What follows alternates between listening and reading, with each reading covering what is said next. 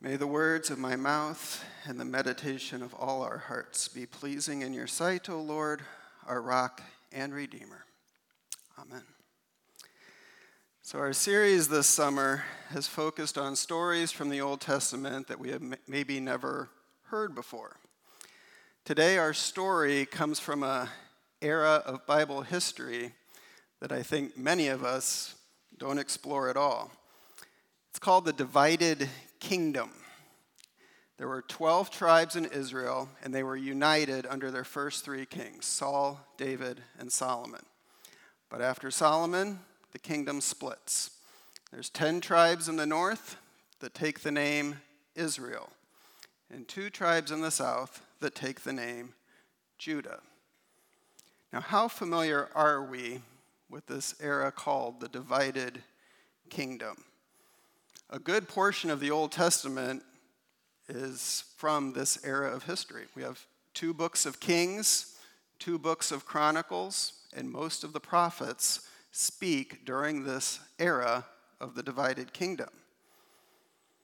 But if I give you these names Jeroboam, Ahab, Ahaziah, Zimri, Jehu, Hoshea, do those names mean much to you? Admittedly, it's a lot of names to keep track of. We've got 20 kings in the north, 20 kings in the south, and even when you devote a lot of study to this period, it's still hard to keep it all straight. Well, today we want to look at one king in the southern kingdom of Judah, and his name is Josiah. We read in our scripture reading for today in 2 Kings 22 that Josiah was eight years old when he began to reign. My daughter Stacia is eight years old. It's kind of a scary thought. So, how does a eight-year-old take the throne? A little history lesson. Josiah's great grandpa was Hezekiah. We talked about Hezekiah a few weeks back. Hezekiah was the one where the Assyrian army was invading Jerusalem, and Hezekiah prayed to God, and God kept Jerusalem safe. And then Hezekiah is told that he's going to die, and so he prays to God, and God grants him 15 years of extra life. Hezekiah was a good and faithful king. That was Josiah's great grandpa. Josiah's grandpa the next in line is Manasseh. And the Bible describes Manasseh as, a, as about as evil as they come. And then Josiah's father was Amon, who was also described as an evil king. And he was eventually assassinated by his own servants, which leads to Josiah taking the throne at eight years old. So, what kind of king would Josiah be? Would he be a good and faithful king like great grandpa Hezekiah? Or would he be bad and evil like his grandpa Manasseh or his father Amon? Our Old Testament reading today describes Josiah this way He did what was right in the eyes of the Lord and walked in all the way of David his father. He did not turn aside to the right or to the left. He walked in all the way of David. What does that phrase mean? I think we're first tempted to think that that implies some kind of great morality. But when you look at the life of David, you see that he was not a great moral man.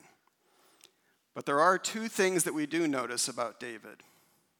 One, he only worshiped the one true God.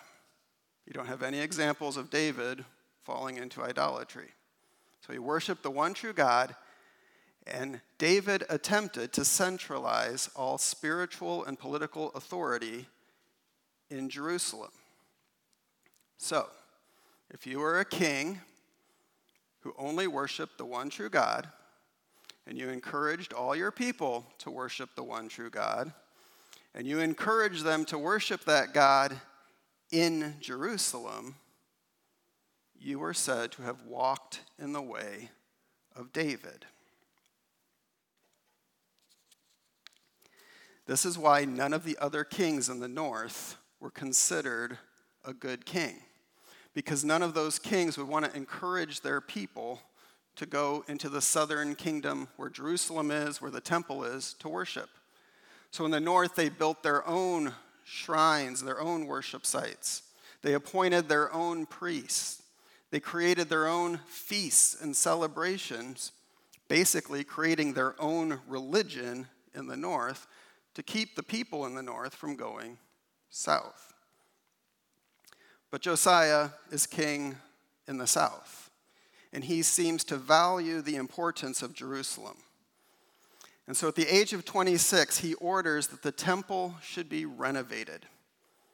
And it's during this renovation that the high priest named Hilkiah finds a book. And not just any book, the book of the law, God's word. And this is seen as a surprise, as a shock to find God's word in God's worship place.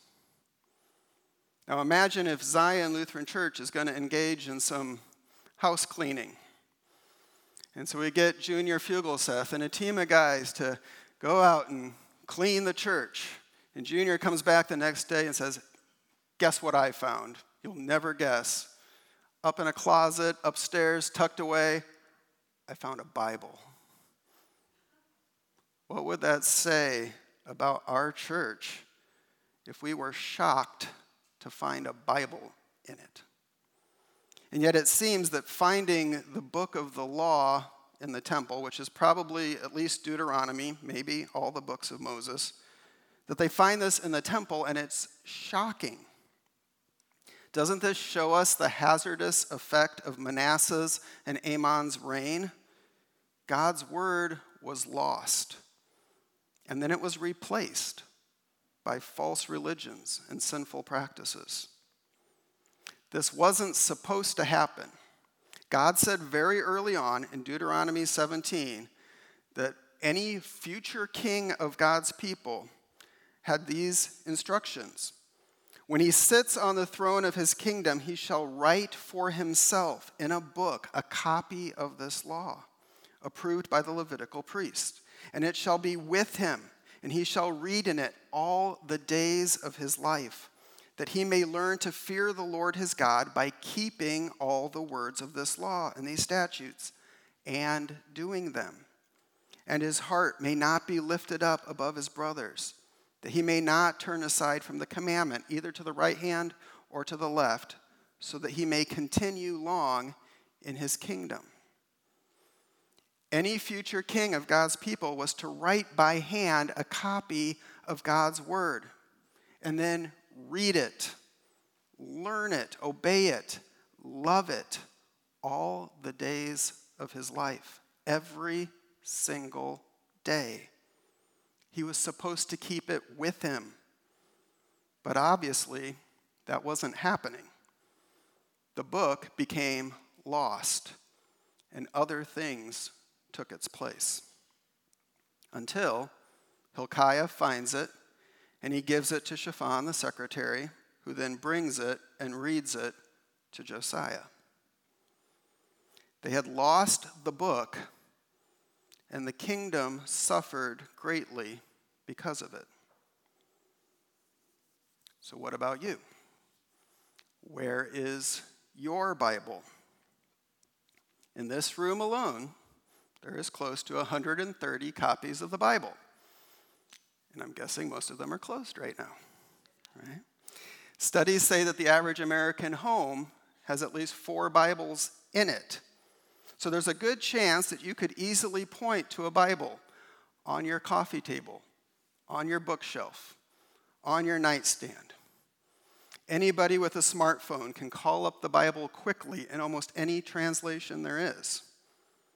But the sad truth is, for many Christians, the Bible isn't with them.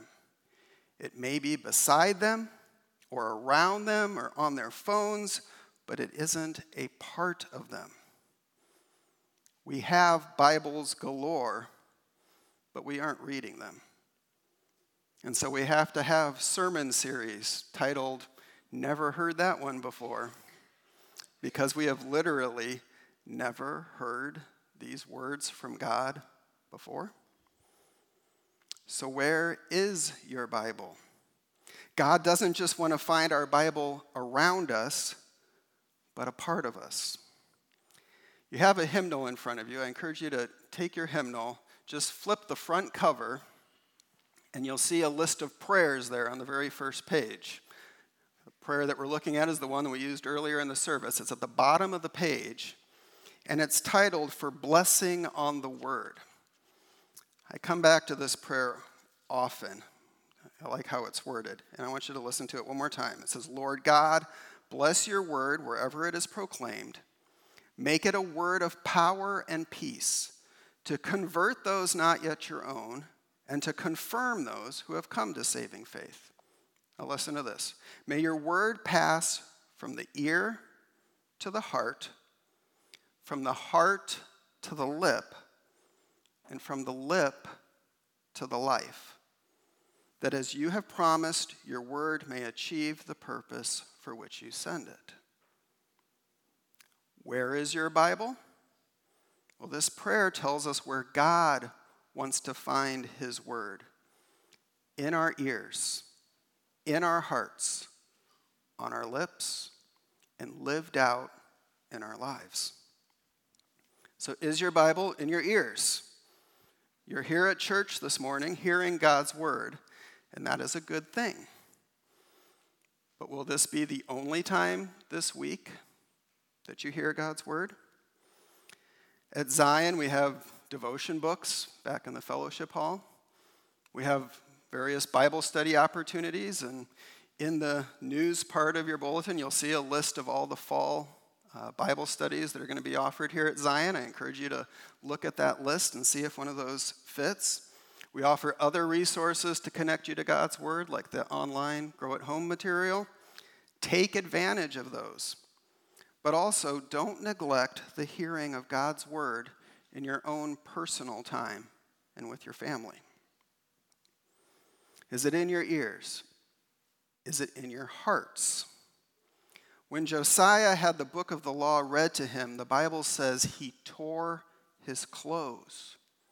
He felt anguish. Josiah knew God's word spoke law and gospel, judgment and blessing and he knew that it all applied to him personally. Many people say they don't read the Bible because they don't understand it. I think most people don't read it because it's uncomfortable. It convicts our sinful hearts and it calls us for repentance and life change. In your ears, in your hearts, is the Bible on your lips? Deuteronomy 6 tells us to talk of God's word when you sit in your house, when you walk by the way, when you lie down, and when you rise. Are you confessing out loud the saving truths of Jesus to your family, your friends, your neighbors? As Christians, we're called to proclaim the excellencies of Him who calls you out of darkness into His marvelous light in your ears, in your hearts, on your lips? Is the Bible being lived out in your life? Do people see your faith making a difference in your life? Josiah heard the word, and immediately he began a campaign to rid the land of false gods and pagan worship practices. Our lives are also changed by constant engagement with God's word. Study after study shows that people who are regularly engaged with God's word tend to feel less lonely, less angry, less bitter. They are more likely to avoid various temptations and addictions, and they are much more comfortable sharing their faith and discipling others. All of this backs up a simple truth. A small Bible equals a small Jesus, which equals a small discipleship. But a big Bible, reading more of the Bible, leads to a big Jesus, which leads to a big discipleship, big life change.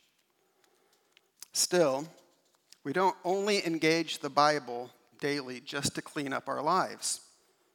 We read the Word so we grow in our relationship with the Word, Jesus Christ. The Bible is all about Jesus. Jesus said, You search the scriptures because you think that in them you have eternal life, and it is they that bear witness about me. And then John ends his gospel by saying, These are written so that you may believe that Jesus is the Christ, the Son of God, and that by believing you may have life in his name. As sinners surrounded by Bibles, it's so easy for us to leave the Bible in the pew, on the shelf, or closed on our nightstand. We're not afraid of reading the Bible. We are afraid of the Bible reading us. Yet, God's word comes to us. God is speaking. Hebrews chapter 1 says, Long ago, at many times and in many ways, God spoke to our fathers by the prophets, but in these last days, he has spoken to us by his Son. Jesus came to us as the Word made flesh to live a perfect life in our place, die for our sins, and to rise again so we also might rise after death. The Holy Spirit works through our daily encounters with God's Word to convict us of our sin and to comfort us with the saving gospel of Jesus and the forgiveness that only He can offer us. The fact that God's Word is so readily available is not something to take for granted, but it's a gift that God is using to keep our faith alive and well. King Josiah had lost his Bible, but by God's grace, it found its way back into his life, and he responded to it. So I'll ask you one more time Where is your Bible? Is it daily in your ears, in your heart, on your lips, and lived out in your life? God's word is a gift, a precious, life changing gift, and gifts were meant to be opened. So open your Bible and read it, and let the Bible read you. Let it show you your sin, but also let it show you your precious Savior, Jesus, who loves you, forgives you, and walks with you each and every day. And it's in the name of that Savior that we pray that these things would be true. Amen.